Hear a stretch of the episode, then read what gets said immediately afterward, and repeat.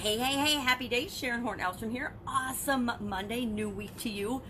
Let's talk about 10 idioms that deal with challenges.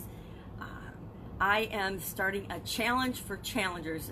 I'm doing a 10 day challenge to teach other people how to create a challenge for their audience, for the people that they want to attract to them, or for the people that they do business with.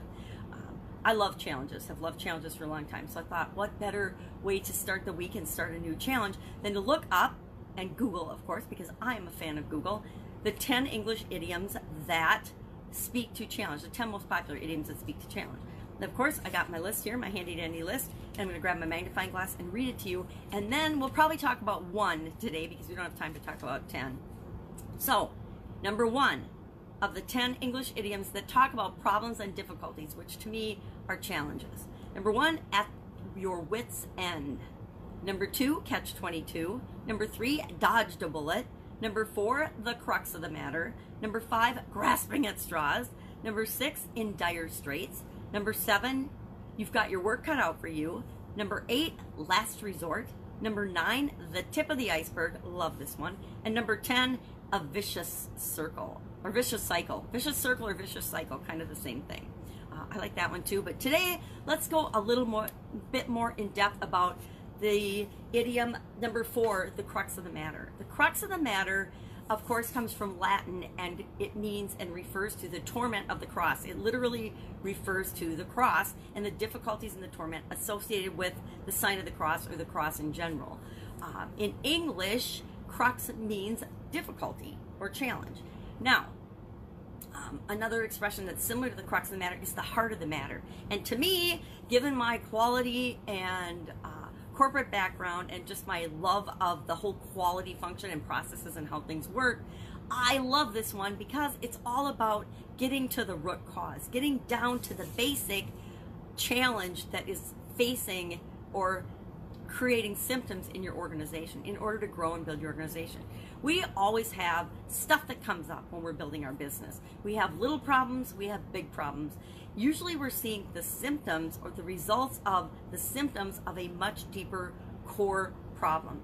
If there is a, um, a cultural problem in your organization or a paradigm problem in your business, often you won't see that. You'll just see or core values mismatch or conflicting goals and values in your business. You won't see that initially, but you'll see symptoms and challenges and little problems popping up in your business that indicate to you that there's something wrong, there's something going on. You find that you're putting out fires all the time. Say you haven't done a good job mapping out your customer service or customer handling process and you're getting all kinds of complaints, you're getting all kinds of challenges, you're getting all kinds of different things that come up, and every time something comes up, you're dealing it with it in a different way. And so it's taking a ton of time, a ton of energy, and a lot of resources from your business and that you could be using in other areas, fighting these little fires and putting these little fires out. Now, if you look at all of those little things, you'll boil it down and you realize okay, it's because we don't have a customer hand, complaint handling system. When we put all of those things together, when we do frequently asked questions, when we put systems in place that address the core problem, which is we need a customer service or customer question or customer problem handling system, and when we start using that system and improving that system, then all of the other little firefighting problems disappear. It's the importance, that's, that's just one example of the importance of getting to the root cause of a problem and that it can have a huge impact on your organization. It can make things much smoother and easier and more efficient and more effective. And that in turn increases your profitability and the fun you have in running your business. It's kind of like putting a band-aid, a bunch of band-aids on a broken bone. If you break your arm and you put a bunch of band-aids on it, you might put enough band-aids on it to support it for a while, but at some point that broken arm, the root cause of the problem, is going to become apparent and you're going to have to address it. So I like to take a proactive approach and at least once every quarter, once every six months for sure, take a look at the key areas and the key functions of my business and look for and look at the results we're getting and then ask myself and dig down well what could be causing this where could this be coming from and a lot of times i'll find that there's conflicting messages going out. Maybe people in the organization or people that are helping me build my business don't understand, and I haven't done a good enough job communicating the direction and the values and the vision of, of my company. That's just one example. And that would show up in different ways. That would show up in people making decisions that aren't in alignment with our core values as an organization. Um, it could show up in all different ways, but that's just one example.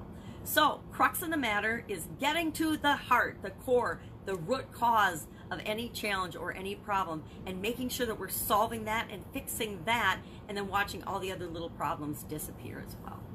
Love to know if you'd like to hear the origin of any of these other 10 idioms. I think I'm probably going to do a vicious circle because, or vicious cycle. Could I call it a vicious circle? That is an example of how idioms get changed because we, in our minds, change them a little bit. I say vicious circle instead of vicious cycle. Now, a circle and a cycle to me are the same thing, but to most people, they're probably not. So maybe tomorrow, unless I get other suggestions, I will talk about a vicious cycle. Have an awesome day. If I can help you anyway, hit me up in the comments below. Otherwise, I will be with you tomorrow. Bye.